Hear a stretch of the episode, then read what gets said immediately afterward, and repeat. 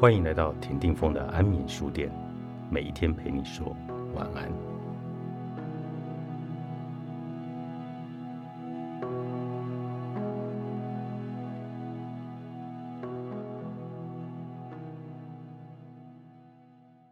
远离职场伤心人，做好能量的管理。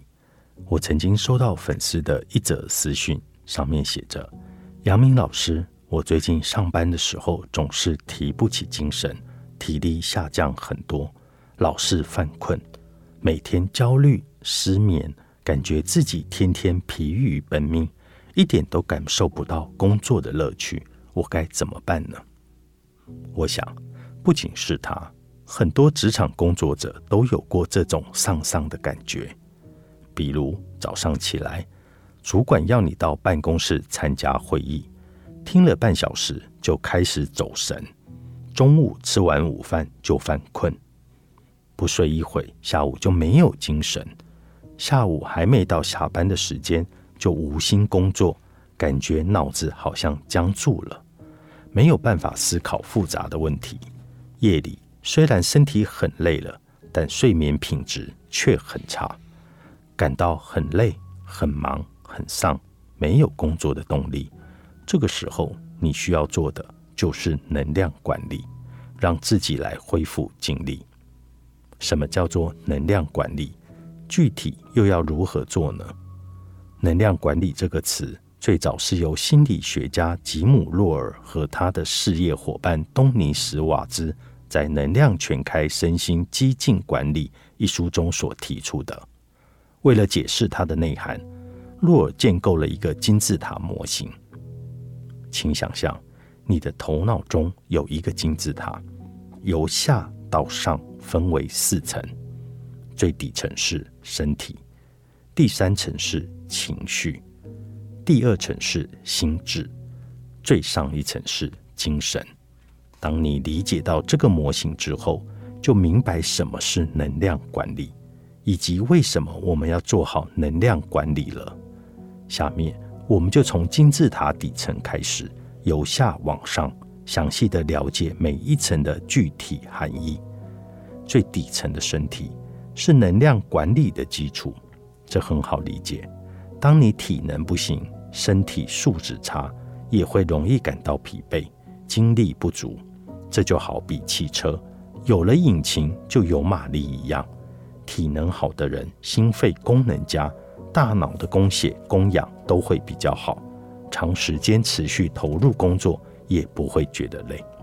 你看，世界上著名的企业家、职场精英等，百分之九十九都非常注重锻炼身体。比如大陆万科集团创始人王石喜欢登山，阿里巴巴创办人马云喜欢打太极拳，脸书创办人兼执行长佐伯克喜欢跑步。只有保持充沛的体能，才能应对高强度的工作与学习。接着往上看第三层的情绪，你可能会疑惑，情绪和能量有直接的关系吗？当然有。想想看，假如你今天早上出门遇到堵车，进公司迟到，还被主管当面抓到，情绪一上来，心情不好，上午的工作肯定就受到影响。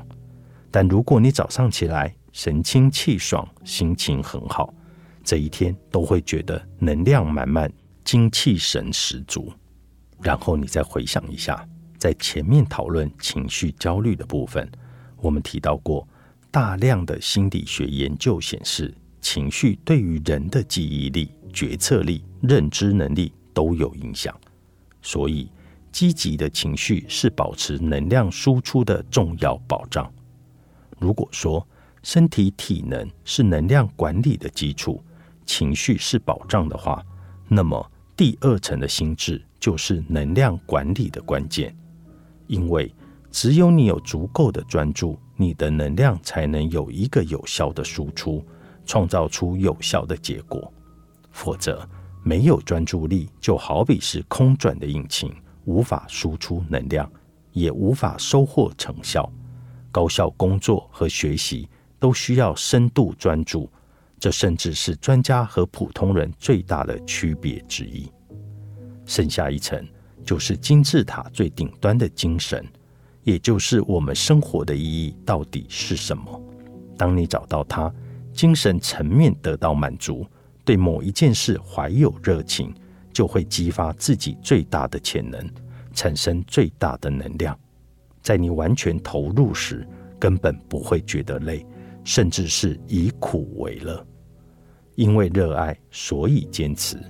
我在写科普文章大概坚持了十年，很多人都好奇，我怎么会有那么多的时间来写东西？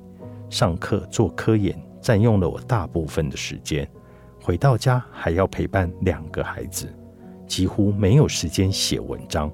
后来我找到了一个专属自己的写作时段，凌晨五点起床，写到六点半孩子们起床，除非有特殊的情况，基本上都是如此。之所以能够坚持到今天，并不是说我有多自律，而是我透过这件事找到了生命的意义。每一个读者的留言和来信都让我有成就感。所以我们可以得到一个结论，一个人的能量是来自于充沛的体能、积极的情绪、较高的专注度以及生命的意义感。而在认识能量管理的金字塔模型，了解能量所涉及的四个层面之后，接下来要找到具体的管理方法就很容易了。如果把能量比喻成一颗蓄电池，工作生活需要耗费你的能量是放电的过程，而饮食、运动和休息则是充电补充能量的过程。想要电力满格，就需要多充电少耗能，也就是开源和节流。不焦虑的心理课，作者黄阳明、张玲玲，商周出版。